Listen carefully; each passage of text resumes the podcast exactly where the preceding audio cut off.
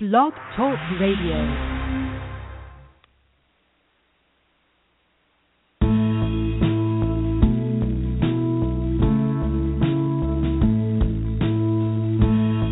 morning and welcome to Three Women, Three Ways. We're the show that uh, helps women talk about issues that impact them. Um, a lot of times we talk about personal safety, a lot of times we talk about interpersonal relationships, and uh, we talk a lot about uh, domestic violence, um, which is a particular interest to me.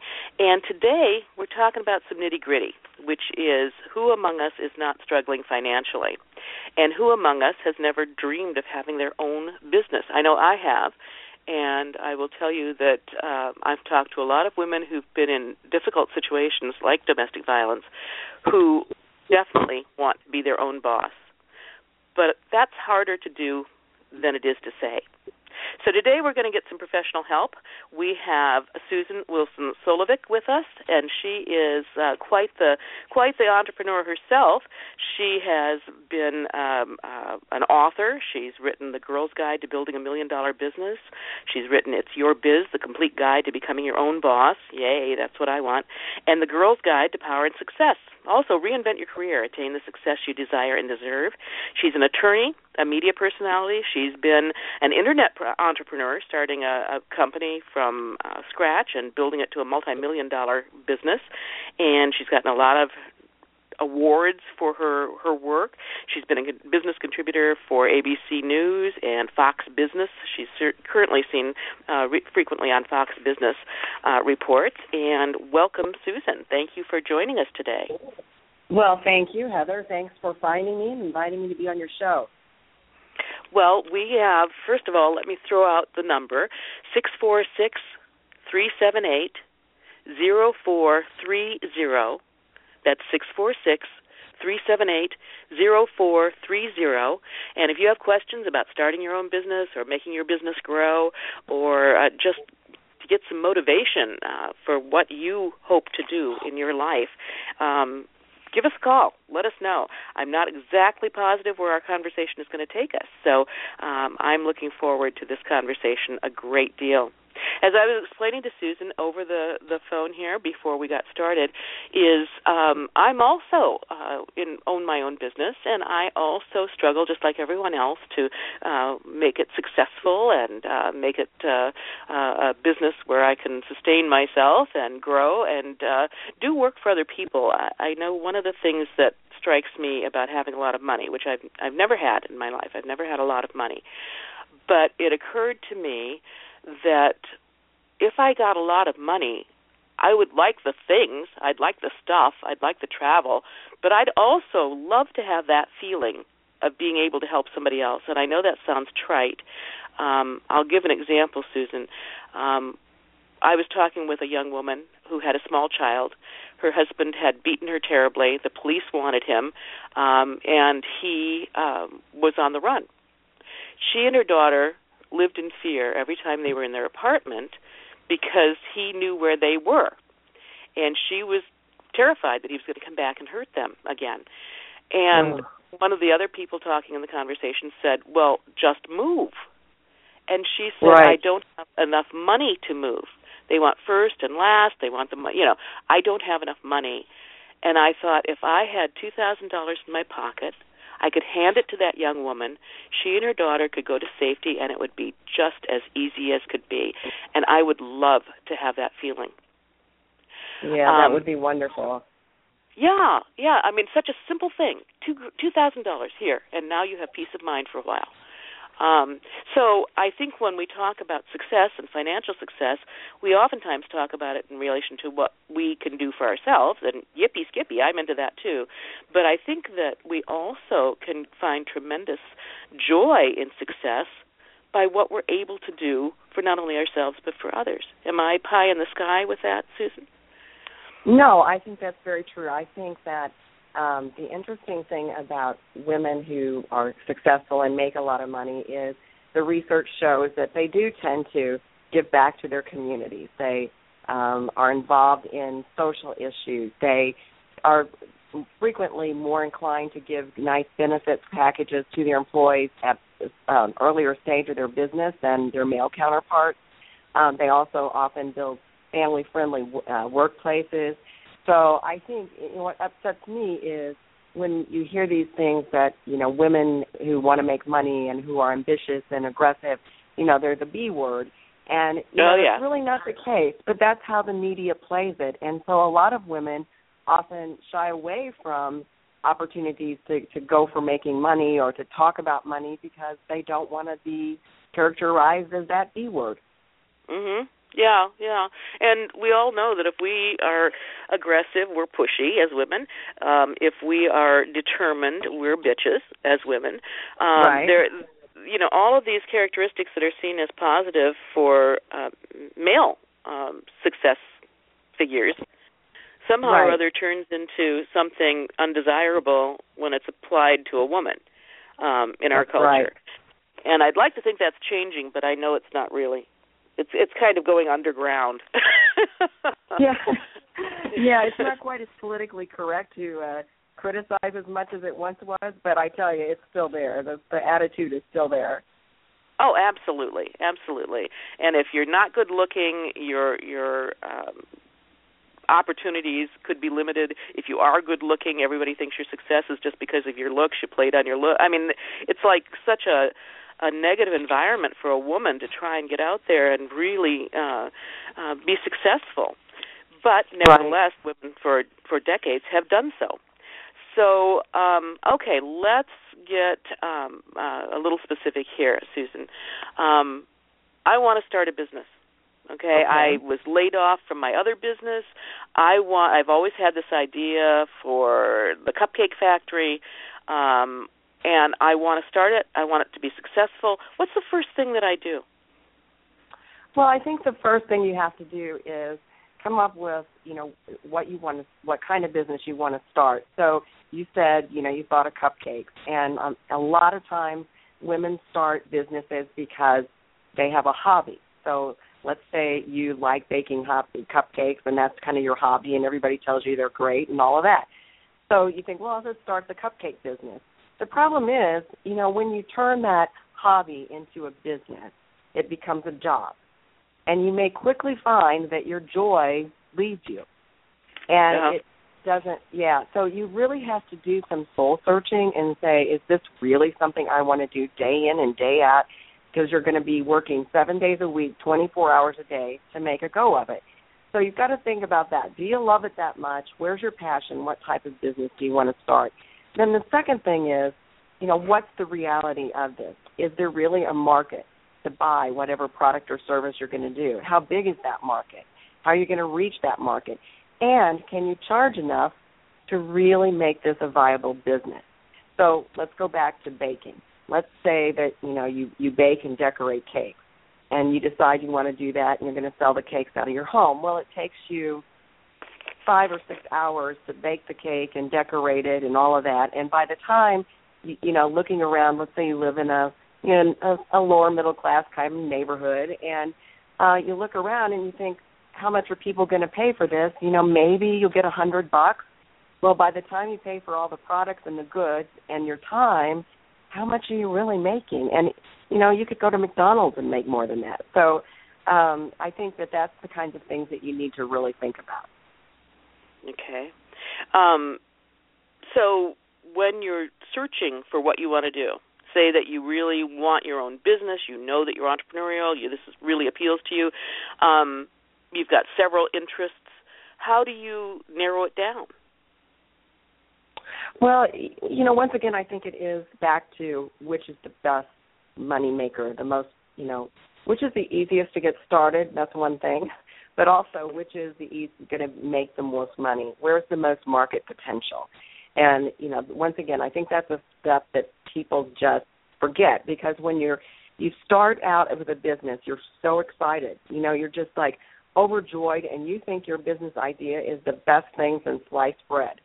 And then you get out there, and maybe other people really don't get it.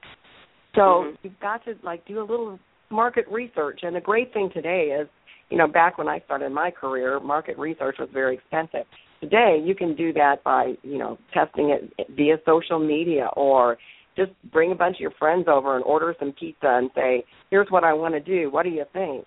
And you know, you got to listen to those things because if you hear a lot of negative, you know, you've got to say, "Wait a minute, maybe I better step back and look at one of these other ideas I have." Um, so you know that's and and you know if you're not willing to listen at that point, you're better listen to it then than when you already get started and you spent money getting started and it's too late because there you are. So it sounds to me like what you're saying, Susan, is I always thought, okay, you find something you love and you try to figure out a way to make money at it. But what it sounds yeah. to me is like is what you're saying is no backup. Um, do do you want to make money? And if so, what idea would help you make money? Right. I you know that's the money, that's the money factor again going back to women. You know, we've got to focus on the money.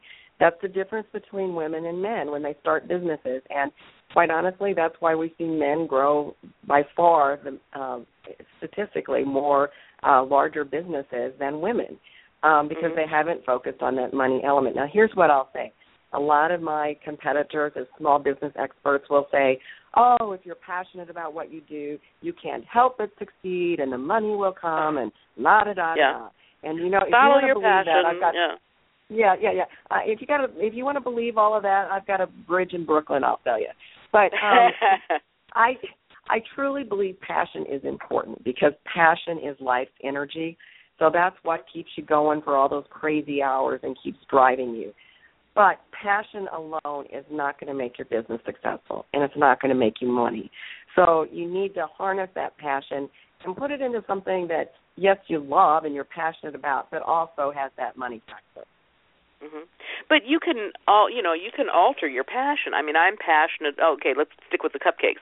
I'm passionate about cupcakes. Oh gosh, I love cakes. I love cakes. I love cakes. But if that's not where the money is, um, well, maybe I could um, apply that love to um, making wedding cakes, or you know what I'm saying? Right. Just kind of, of of adjust that plan instead of being locked into cupcakes. Um, you know, look at it more broadly as working with food or right. something. Right. Is yeah. that- Maybe you have a, a small catering business that has a great line of cupcakes as part of that. So you, you have a broader offering. I mean, we saw I don't know if in your area you had the Crumbs Bake Shop. No. But Crumbs Crumbs was a cupcake uh bake shop. They went public uh and they sold the most decadent cupcakes. I mean, you know, like 1600 calories I think like in one of their big cupcakes. It was crazy, but delicious and expensive. But that was it. They sold cupcakes. And they went out of business earlier this year. Closed down every single unit because they were too narrow niche. You know, the cupcake craze, they it rose and yep. everybody wanted cupcakes and now it's not so hot anymore. So, yeah. you know, they were one trick pony and they couldn't survive when the cupcake craze turned down. Mhm. Well, I mean, even Starbucks, which you know, okay, cup of coffee. That's how that started. But they have right. all sorts of, of of products that you can. Right. You know, they've expanded from a cup of coffee to, you know, excuse me, these multi-level types. I don't drink coffee, but you know, these these things and they uh, teas and smoothies and you know, I mean, they've just expanded right. it. Um, they have a broad offering, but you know, also I would say that Starbucks isn't as much about the product as it is about the experience. So there's a yeah. lot of experiential kinds of things going on when you go into a Starbucks. And I think that also drives their customers and you know, they've got the Wi Fi in there, you know, music and you know, all these little tchotchkes you could buy and I so it's it's really an experience. Yeah. Well, and I look at that, and uh, again, I don't drink coffee, so I see people spending five right. or six bucks for, but you know, and I think, are you nuts? You know, I mean, it's a cup yeah. of coffee. Well, you know, I um, I happen to love coffee, but I don't I don't go to Starbucks because I don't care for it that much. The coffee Mhm. itself, the product.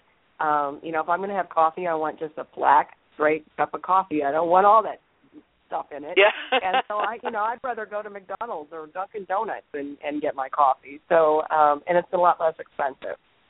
Yeah, I've heard that McDonald's coffee is pretty good, actually. It's good, and Dunkin' Donuts is delicious. oh, really? Yeah. Well, maybe oh someday my I'll gosh, start a, yeah, I'll start a coffee habit. yeah. uh, but again, going back to that Starbucks model, I mean, I would imagine that they would have to charge an extraordinary price because people will go there, buy one cup of coffee, and sit using the Wi-Fi for two hours. That's exactly right. Yeah, it's a meeting place. So yeah, yeah so they're you're paying for the experience of of that you know location.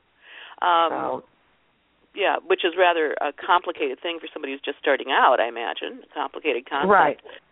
Well, actually, Um, I was uh, reading a story about a lady who started um coffee shop, and she actually said, you know, you know what, I'm not going to give free Wi-Fi, and you know what, you can't sit there all day. There's like a, I forget what the limit she put on, and she's kind of going against this whole Starbucks thing. But she said, I can't afford for somebody to come in and use my Wi-Fi and sit there all day. I have got to turn the tables and sell products.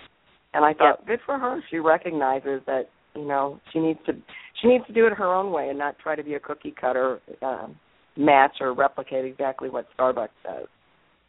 But if I'm a coffee drinker, why would I have the incentive to go to her place instead of the Starbucks where I can sit all day using free Wi-Fi? Yeah, well, I mean, if that was your goal, you wouldn't, and you you wouldn't be her customer. I mean, that's not her ideal customer. Her ideal customer is someone who wants to come in and have a nice cup of coffee, maybe have a muffin, have a little conversation, and then leave. Uh huh. Okay. So she's she's. I thought she did a good job of defining and knowing who her the right customer is for her. Now we'll see. You know, watch her down the line and and see how it works. Yeah. Yeah. Huh. Um, so the most important first step for an entrepreneur would be to figure out what has the mo- what what she has some expertise in, some interest in that would bring in the most money. Right. You're right. It's got to be a profitable venture. I always tell women, you know, if you're going to go, you know, if you're not going to make money, then go volunteer somewhere. You know, Sure. because Sure. you're going to put so much risk, not just financial risk on the line, but that your health, your well-being. You're going to make have to make sacrifices at times that affect your family, uh, your social acquaintances, friends. You know, so why do that if you're not going to make it worth your while? And you know, that's a relative term. I understand. You know, what I think might be a significant amount of money to for myself someone else might go well i could never live on that but you know i realize that's a relative term but you really do have to have it so that you know that you can charge a price and make enough profit that you're going to have a viable organization Okay. All right. So, say I'm this entrepreneur and I've decided that I've looked at the market in my area, and let's go back to that cupcake model because it's so easy to talk Okay. about. Um, you're going to make me uh, I- hungry here heather yeah, we're talking about Starbucks and cupcakes. yeah and- right Notice we're not talking about cleaning products here. Um, we want Right. to talk about the fun stuff. Um, okay, so I've decided that my cupcakes, I do have the skill. There is a market. I can charge enough. Um, How do Okay. how do I determine whether or not it will be profitable, well there you, or it you can know, be profitable? that's sort of a work in progress and you learn as you go that you start looking around to what are other people char- charging that are selling not just cupcakes but other things that would compete with a cupcake so it might be you know um coffee cakes and uh, you know sheet cakes or whatever so what what's the price range in general um you know pricing out there then what's your overhead going to be so those are those hard costs that you're going to know that i have to find a place where I can bake. Um, so that's going to cost me this. I've got to buy this equipment. I've got to, you know, buy this much in product. And so those are the sorts of things you've got to think and, and calculate in. Then you have to factor in your time. So you start thinking, how much do you want to pay yourself? If you were going to pay yourself as a as an executive and an employee, how much do you want to pay yourself? So you've got to add that in, and that's a really good place to start. Um, you also have to think though about there are going to be some people who maybe get the product and go, "Oh, it's awful," and they send it back to you, and you're going to have to absorb that and eat it and give them their money back. You're going to have some spoilage, things that might not sell. Those are variable costs, but you do need to think about those things too, and of course, you know, insurance. So, you know, there's a lot you can Google on on the internet. Just you know, checklists for startups for different types of businesses, and it'll kind of give you some guidance on what are the things that you need to think about when you're thinking about those prices. And like I said, it's a work in progress. But one rule of thumb that I've always had is don't start off too low. A lot of people, when they're starting their business, they're so desperate to make a sale that they price it below what they really think it should be or what they really want just to get the business. And it's really hard to go up in price, but it's oh, easier yeah. to come down in price. So, you know, you could always do specials or discounts or lower your price, but it's really hard to inch your way up once you've started at that lower level. Mhm. Yeah, it's kind of like going for a job interview and they say what's your, you know, how what is your salary requirement? And you know, I mean, Yeah. who can answer that? Because you know, you're sitting there thinking, okay, if they're prepared to pay a hundred grand, and I say, oh, fifty, you can bet they'll Right. say fifty. Okay, we've got, you know, we Boy, to have we 50 reel one in you. here, right? Yeah. Yeah, yeah. Um, okay, so basically, I can get checklists. There are also a lot of places around that um, offer help um, to women. There's a lot of private industries, but there are also Right. uh, things like the Small Business Administration. Are any of those things really worthwhile? Um, Right. Yeah, there are. I mean, there's um the, SCORE organization, S C O R E, which is partly, I guess, yeah, it's funded by the SBA, and it's completely dependent on volunteers um, in in the offices around the country. Um, I think they have over 10,000 volunteers, and these are people who have business experience and know how to look at a business plan or help you put one together, even and put together some financial projections, things like that. One cautionary note is um, these are all retired individuals, and nothing wrong with being retired, but sometimes you get someone who maybe you're just not clicking with. Don't ever be afraid to say, you know what, this isn't working. Could I talk to someone else? Um, Yeah. You know, and I've noticed that women sometimes won't do that, and so they just go away and they haven't gotten the advice or the help they needed. So don't be afraid to say anything. There are also small business development centers around the country, and those are also partially funded by the SBA and usually um, also in part by a, a university or college in your area. Um, SCORE has a great online presence, which I think is either score.org. what does say that again? or oh, Spore, S P O R E, Score. Yeah, it's either S score.gov C O R E. or SC, like scoring a, a goal. Ah, okay, Yeah, all right. S C O R E, like score. right, and it's either. Okay. .gov, .gov or .org, but they have a lot of good templates and resources online, as does the SBA, which is sba.gov.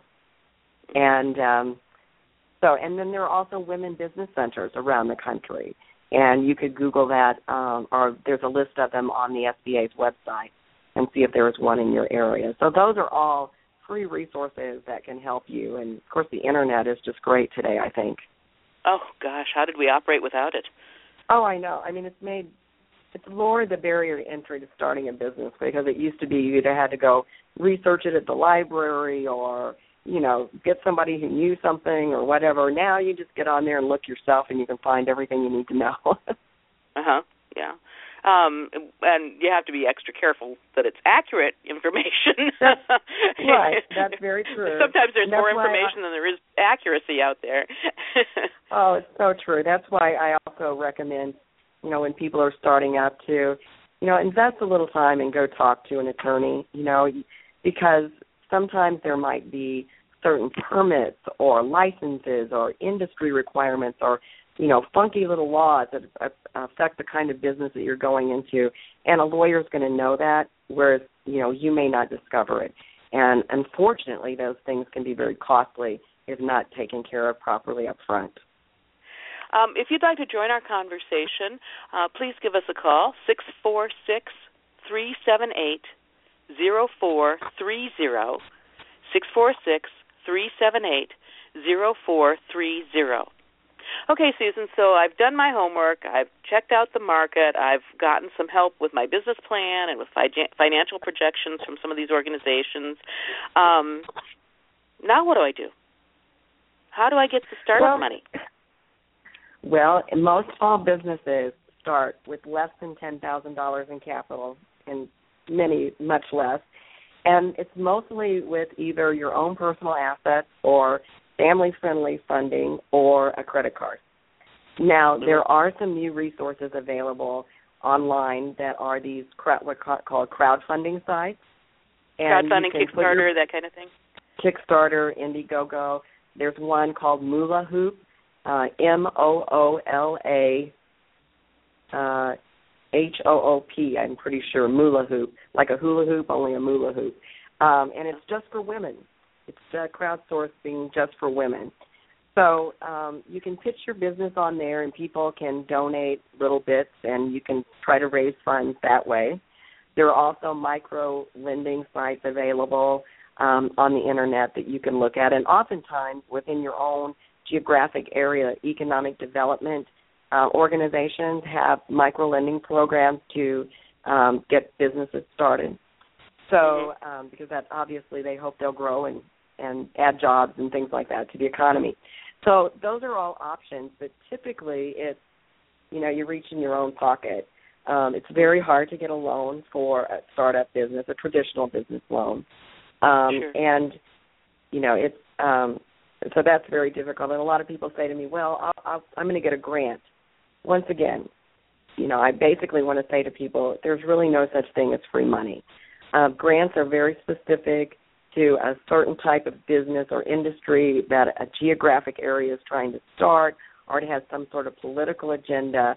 You have to be very well versed in writing a grant proposals, and you know each grant that's available gets thousands of proposals. I sat on the board of a grant um, foundation here in my hometown, and not that we would give that much out on a yearly basis, but I remember going through volumes and volumes of of um, business ideas and strategies to get, and we had some very specific criteria. So, so that they're they're tough to get. Yeah, yeah. Um, okay, so I'm probably not going to uh, get a grant. Do I have to be careful um, if I borrow money? Do you know? Can I go to relatives? Do and if so, what do I do? Do I give them a contract? Do I, you know, what what do I do? Because there's always the possibility that you're going to be pouring this money down a hole and never be able to pay it back. Oh, you are so right. Absolutely.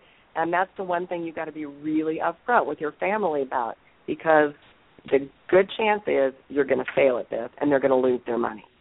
And so you want to make it as business-like as possible.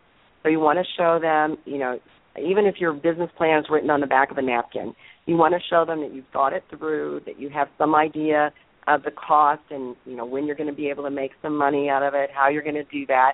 Um, and yes, I would absolutely sign a promissory note with them so that they feel comfortable that they're going to get their money back from you somehow, some way. Um, I think a lot of times our family members uh, will want you to succeed, and so they feel guilty not saying no. You need to let them know it's all right to say no. Do not put the pressure on them. Don't go to grandma and you know get her last ten thousand dollars out of a little CD she had in the bank. You know, it's just it's it's just not good. So make sure that you go talk to somebody who is okay if they lose the money. It's not going to, you know, put them out on the street somewhere, and that yeah. you're really professional about it. Yeah. I, I, uh, in my personal experience, I loaned some money to uh, a child so they could buy uh, their first car, and I made him sign up for a promissory oh. note. Good like, for you, right? This is the world, honey. You know, this is the way yeah. it works. yeah. Um, well, you know that's so. very good, and that's an important learning lesson. And you know, I I loaned some money to a close friend who's not a friend anymore, but a few years ago, and I also made her sign a promissory note, but I've never seen a penny of it, and probably never will. I'm sure I won't. But you know, I, I still felt like, well, at least she knows she signed something, and she knows that she owes me the money. So yeah. it, it yeah, does. exactly. It, it, it's there. It's there. Yeah. And you have to decide. Um, uh, someone once told me that anytime you loan money, make it a gift in your mind. Right. In my mind, that's, this is a gift, and it's okay if I don't right. get it back. Right. Um, I think that's a good way to look at it. Yeah. Mm-hmm. Yeah. Yeah. It's um, out the door and it's gone. yeah. Exactly. Exactly. I have. I also loaned a little money to a friend once, and and um she was having a lot of problems. She was one of those people that was constantly having problems and challenges in her life. And I loaned her some money and um she did not pay it back, you know, and it was one thing after another. Well, I'll pay it on this day, I'll pay it on that day, da da da, you know, and um I was complaining to another friend about it and I said, "That's it. I'm just done with her." And I said it just really ticks me off that she's not paying me back this money, say say a $100. And my yeah. other friend said, "Hey, look, if you knew that you could give her a hundred dollars and she'd be out of your life forever, it's well worth it. Yeah. I thought. Yeah. Ah, good point. Yes. Yeah. I just spent a good hundred dollars. So yeah, good. Yeah, you know, there's some truth to that. There's some truth to that. Yeah. Um, Yeah. You know, I I just I I watched this uh, my friend. uh You know, she started when she started getting back on her feet, spending money on this thing and that thing, and you know, so, you know, and I was like, wait a minute. You know, you're not even making a ten dollar payment back to me. I mean, it was just Mhm. incredible to me and you just can't stay friends with somebody like that it's just it's i i i've said in the past when somebody takes money from you and they truly need it yes you feel good about it and but when you know they get back on their feet and they don't even acknowledge it and they don't Mhm. talk about it or there's nothing and you see them off you know going on vacation or whatever then that's just the same as stealing as far as i'm concerned so i just uh, So I guess i just said what sorry you're saying, what we're saying is that if you give money or if you ask for money from a relative or friend, you have to ask yourself first if I'm not able to pay it back or if this person does not pay it back, am I willing to sacrifice this relationship? Yeah, that's a great point. Right. You know, or and you if say it up front to the person, your friend or your family member, there's a very good likelihood I'm not going to make it in this business and I'm not going to be able to pay you back. Is that all right with you? You know, just Mhm. get it out on the table and if they say, "Yeah, I understand it's an investment, it's a risky investment and that's okay," then you know you're you're cool about it. But if you promise that you'll pay them back no matter what and then you Mhm. don't, then that's going to really hurt the relationship. Yeah, yeah. So, so okay. So we've got our business plan. We've got, done our homework. We know what we want to do. We want to put our cupcake factory right on the corner over there, and we've got some money from friends and relatives, and we've done our business plan, and we want to start the thing uh, next week. What? How do you promote your business? Yeah, well, that's an interesting question, and it's gotten so much easier today. Um, you know, I remember when I first started my first business, you really you wanted to try to get on TV or radio or get something mentioned in the newspaper, and you know that was really about the only avenue you had, and and um, except you know networking events and things like that, direct mail, but very traditional kinds of sources, and often very expensive. Today, with the use of technology and social media, you can quickly start spreading the word. So you go on Facebook and you create a business page for your cupcake store and you invite your friends to start liking it. You start engaging people on Twitter and on Facebook and you can use Pinterest because you're going to be able to show pictures of your great cupcakes and make everybody hungry and Instagram and before you know it you're broadcasting your message out to thousands of people and you know they're then going to help you market it. So it's um, it makes it a lot easier. I was just talking to a gentleman a couple of weeks ago. He started a doggy daycare business, and Mhm. he didn't have any grooming facilities or anything, strictly daycare.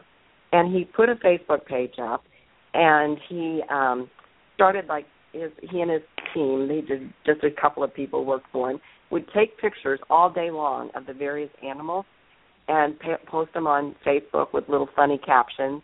Well, you know, the owners loved that. Now he's got 13,000 likes on Facebook. And Mm. you know, it really didn't cost him anything other than a little sweat equity. Yeah. Huh. And perfect. he's grown he opened a second location, so he's doing very very well. Yeah.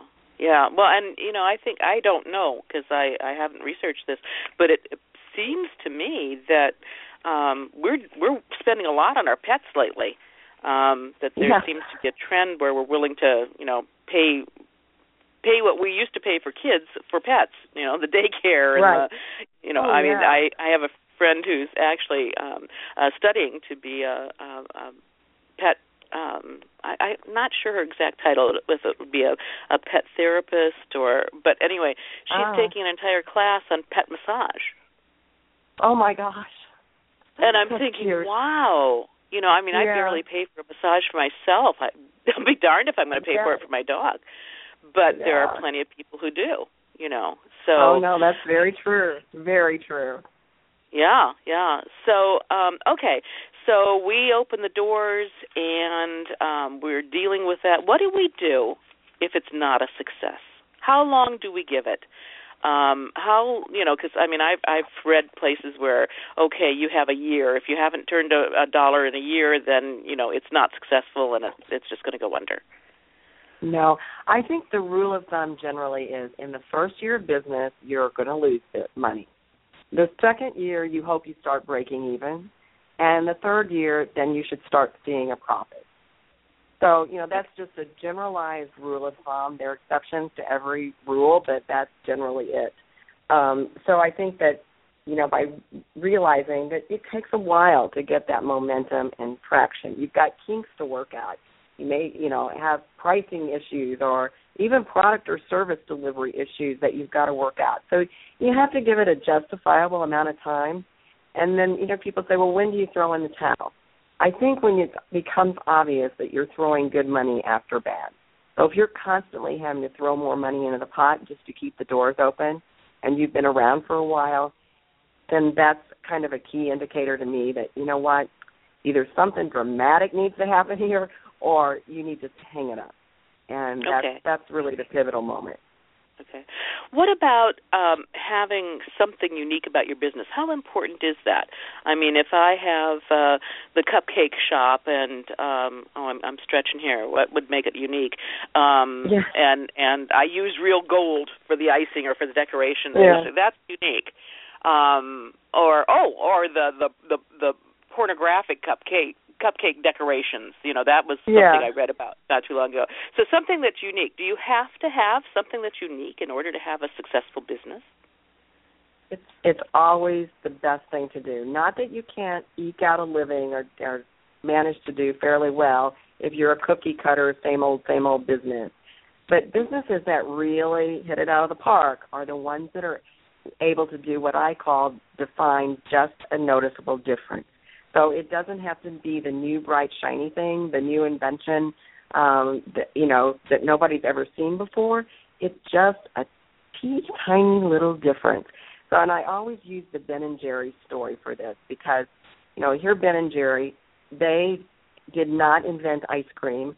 You know, they they I'm sure they churned up their ice cream using basic same ingredients and recipe that every other business used, except they started throwing in all these chunks and funky flavors. And Mhm. so they gave the market a reason to change their buying habits. Why choose Ben and Jerry's over Baskin Robbins or the Dairy Queen? Because if you want what Jer- Ben and Jerry's has, you you have to go to Ben and Jerry's. You can't get it anywhere else. And Mhm. um one of my favorite flavors of Ben and Jerry's is Cherry Garcia. Oh, and that was named oh, after- You just yeah. read my mind. Yes. oh wow! Yeah, oh God, I love it. I I will not even keep it in my house because it's gone. But um, yeah, but they ca- they I- came out with these little individual ones now. You can get them for like a dollar at the grocery store, and then you don't Yeah. have like a pint of it in your freezer. You can just go get one of those little ones, and I think that's wonderful. See, there again, a great marketing yeah. idea. yeah, that's right. Yeah. So they listened to the market and said, you know, hey, here's something else we can bring to the market. But um so yeah, so anyway, but Cherry Garcia was named after Jerry Garcia of the Grateful Dead. And he Mhm. is noted for saying it's not good enough to be the at, it's not good enough to be the best at what you do.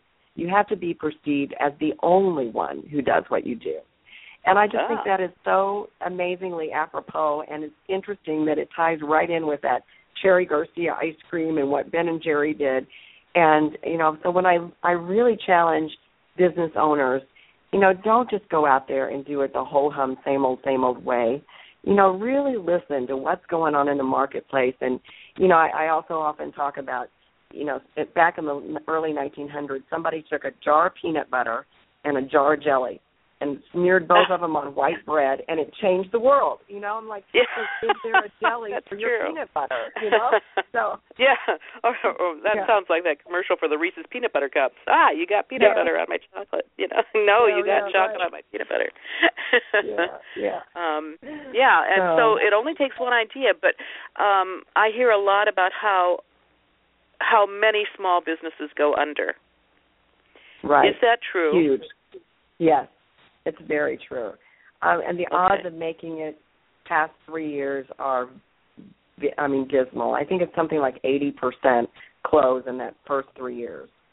So Okay. it's, it's tough. Yeah, you get past that hurdle, and then you know, then you hit like seven years. It's just like a marriage, you know. you got to get over the seven-year hurdle, and then you get over Yeah. that one, then you know. But um I think you know if you start that business and you start with um sort of the end strategy in mind. So what do you want this business to become? And you can visualize that and you can see it and you can start to think about it. And then you step backward in time and you think, what steps do I need to take to get to that level? And then you're starting to build towards something instead of just existing.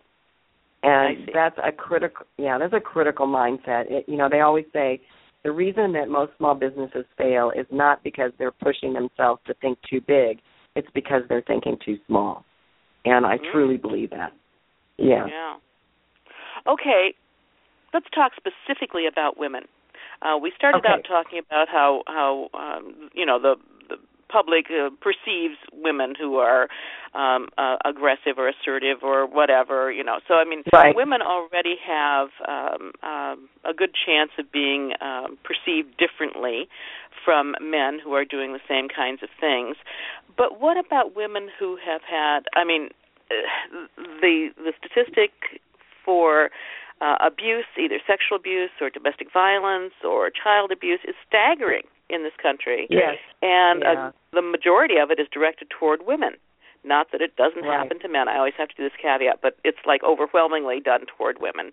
Um, right, right. So, if a woman is is doing, you know, has all that stuff in her background, and she's fighting against all of that, trying to become successful, um, so she doesn't, you know, have to go on welfare or whatever. What what could she do? What special burdens does she have to work around, and how she how can she possibly work around all those things?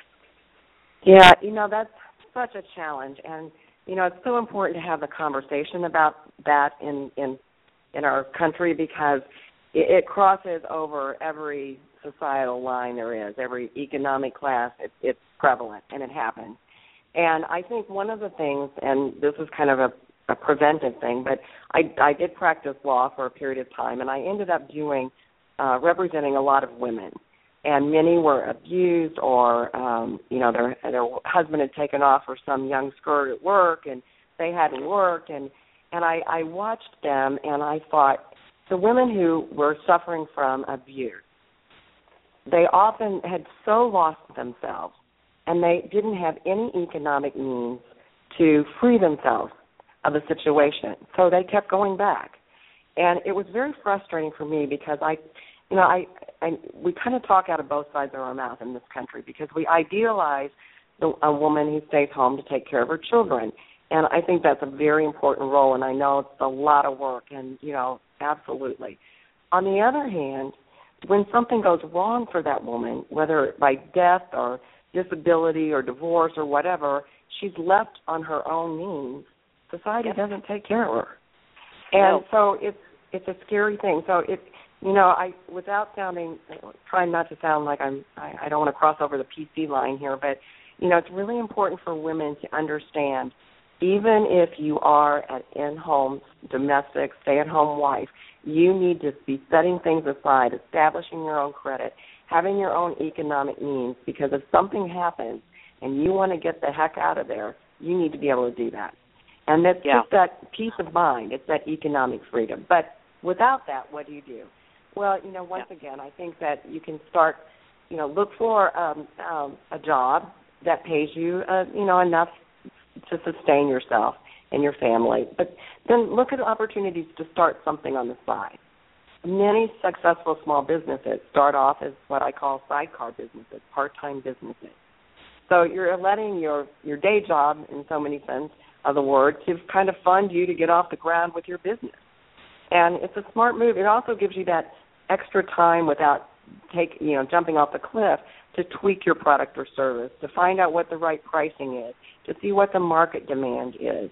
And I think those are all critical stages. And at some point, if you do it well, you'll probably reach that fork in the road where you're like, oh my gosh, I'm going to have to either jump now or give it up because you're just got too much business.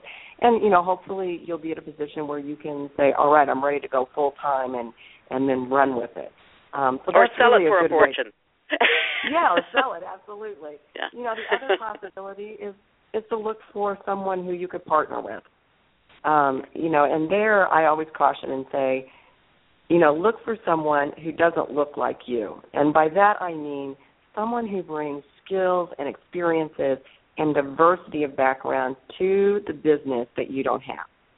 Mm-hmm. So, you know, if you got if you go into business with someone who has exactly the same personality as you do, exact same skills, exact same experiences, you're just going to be replicating each other. And not all of I mean we're not good at everything, right? So, you know, yeah. you find you know your what your strengths are. Find somebody who has strengths in those areas that you're weaker in. So for me, and that doesn't necessarily a, mean your best friend, you know, Minnie or something. No, right? No, that's usually a bad thing to do. But yeah. you know, for me, I'm I'm not a good detail person. I'm not good with the operations and the mechanics of the business. I can I can do it. I know how to do it, and I have done it. But because I don't like it, it's something I procrastinate with. Um, I don't probably do it as well as I I could or should. So when I want to build a company, I often look around and say, who's out there that I could bring in who who loves to do this, who would have the same vision and passion that I do about this idea, and then that's who you you surround yourself with. You bring those people in as partners, and uh, when you bring in that diversity of skill sets, not that it works every time, but mm-hmm. you know it's it's a better chance that it's going to work out. And oftentimes that partner is somebody with the right contact and the right money to get that mm-hmm. business going too. And you bring in the sweat equity and the um, and the ability to craft the product or the service. Mm-hmm. So, are there? I know I'm I'm thinking of investment groups.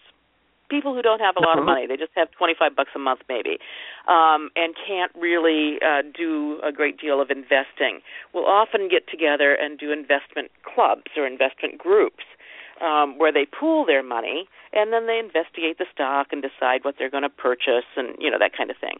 Right, right. Um, uh-huh. Is there anything similar like to that where uh, women can kind of find support or, or uh, you know, start new new businesses together or some you know, is there anything similar Yeah. for a woman who does not have the resources to start a business but maybe has a good idea and There is a there is a organization called CountMeIn.org, CountMeIn.org, um, and they do help women build businesses. Um, but you know they're not a national organization; they're mostly online.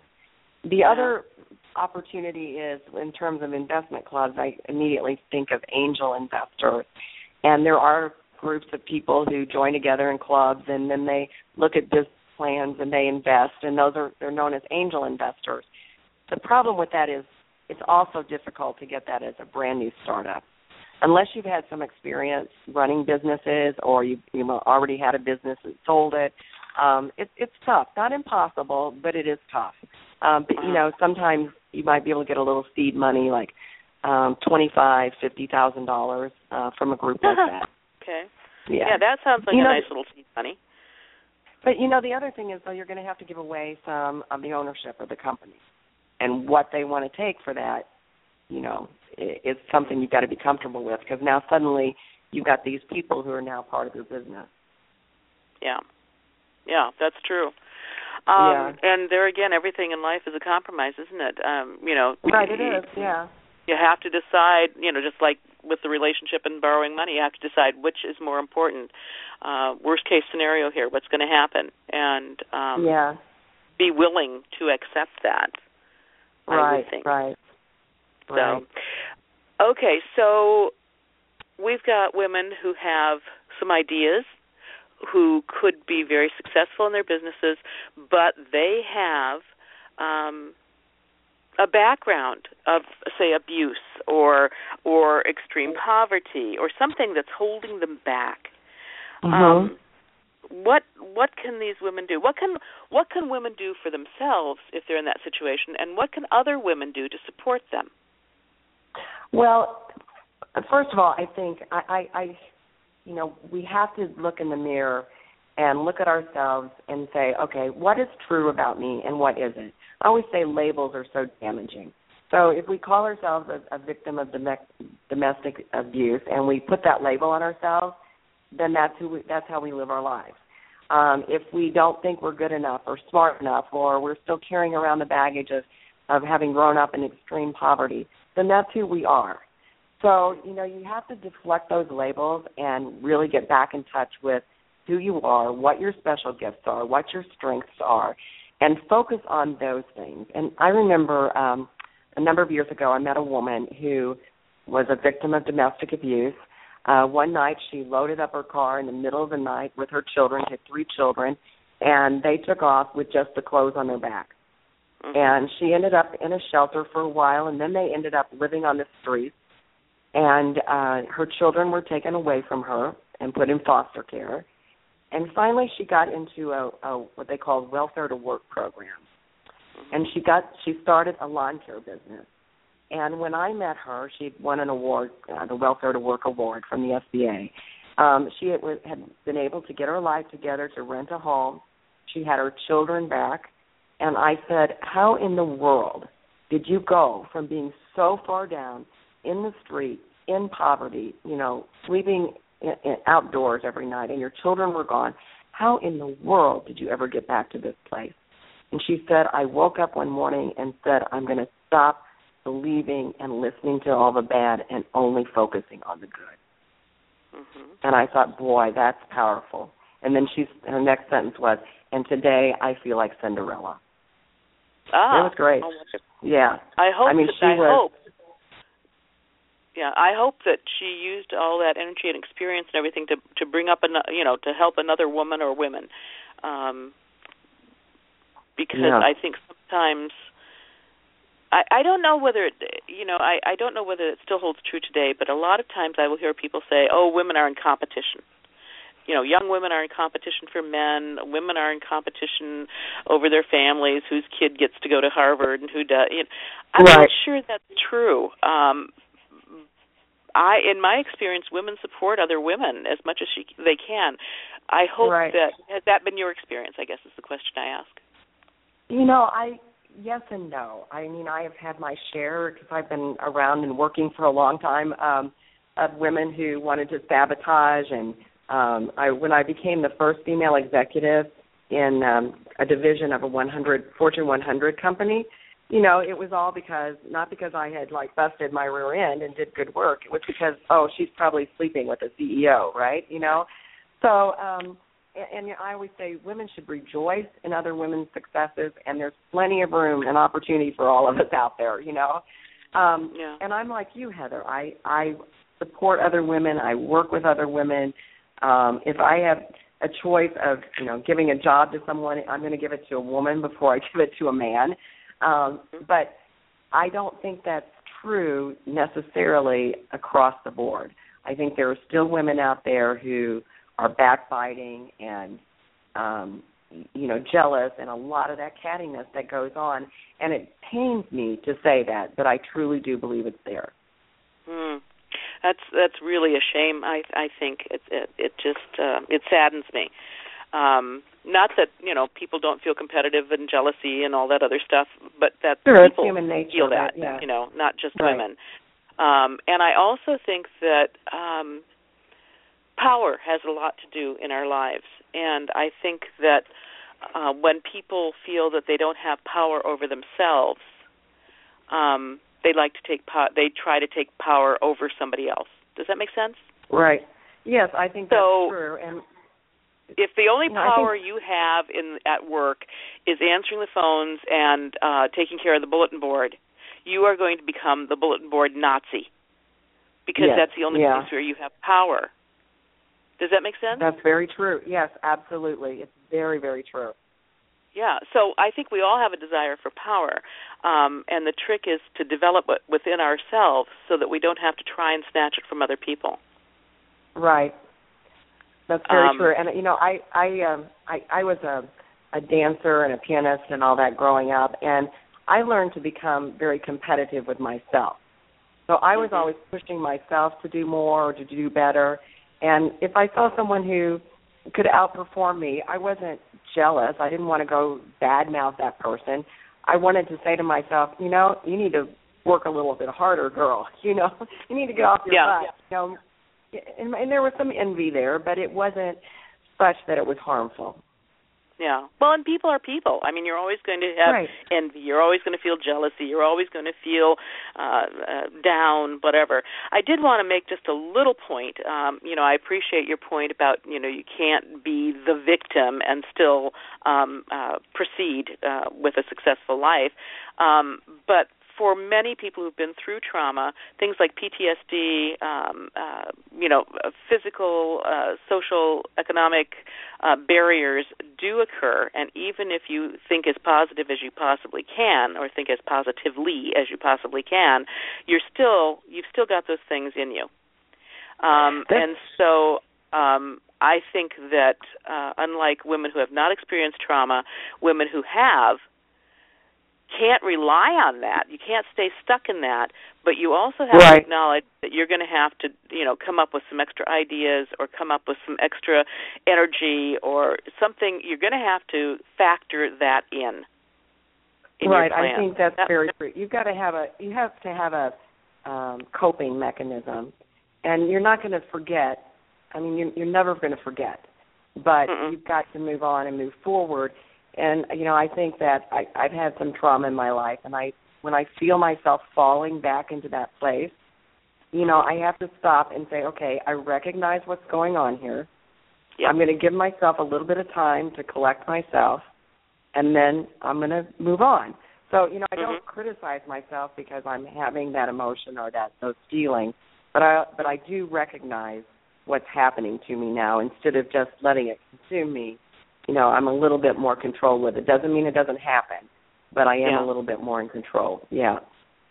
I think you know for for me, my coping strategy is to say, okay, this is you know eleven o'clock on Tuesday. Somebody just said something at a meeting that triggered something for me, and Right. I just want to go cry. Well, Right. you don't do that. And I always say, okay, at six o'clock, I can try, cry at six o'clock. You know, Yeah, there you go. And- yeah. okay. At six o'clock I can cry, and for some reason that works. And and I may actually cry at six o'clock, or I may not. I Yeah. might be over it by Yeah. that time. Um, but Yeah. again, that's a a coping mechanism. And I think Yes. that for women who are trying to be successful in business, um, the best thing you can who have experienced trauma is the best thing you can do is to uh, develop a coping system and also to find a, a, a support group who knows what the heck you're talking about. Uh, when you do Right. have to relive that, when you do have to revisit that, um, you know, find a group where it's safe for you to do so. You don't want to do it in the lunchroom at work because those folks are going to think, Right. you know. Uh, right. So there's, there's no you know, crying at work. yeah, exactly. No dies, crying right. at work, you Yeah. know. no plunging necklines and no crying, you know. That's right. That's Susan, right. I I have learned so much today, and uh, wow, I've taken notes. I hope everybody else has too. Oh. A little reminder that anybody can go to their, our web page, um, blogtalkradio.com slash three women three ways, and that's the digit three and uh, listen to this program again um, and uh, through the archives and gain as much as you possibly can from it. I, I think I'm going to go back and listen to this too uh, because there are some things that I want to hear over again and uh, add to my notes.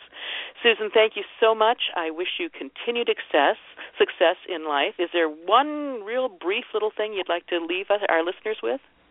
Well, I just tell you, Heather, if everyone is on Facebook, I started a group called Outrageous Success. It's a group. It's not my personal. It's just Outrageous Success, and it's all focused on helping everyone, not just women, but helping people succeed to build their dreams. With so much negativity in the world, I wanted some place to go that's a positive safe haven where we're applauding successes and we're helping others succeed. Wonderful. One of the things that I do on our show is to close with a quote, Susan, and today I have a quote from J.K. Rowling. Most people, I think, are familiar with her story. Her quote is, What's the worst that could happen? Everyone turned me down. Big deal. I like that. Yeah, I do too. Yeah, big deal. Um, and what's the worst that could happen? I, I think that there's a lot, a lot of times thinking about things that might happen keep us from taking steps forward. And so just think about what's the worst that could happen, and chances are it's not that bad. Thank you for joining us. Three Women, Three Ways. We'll be here again next week. Please join us.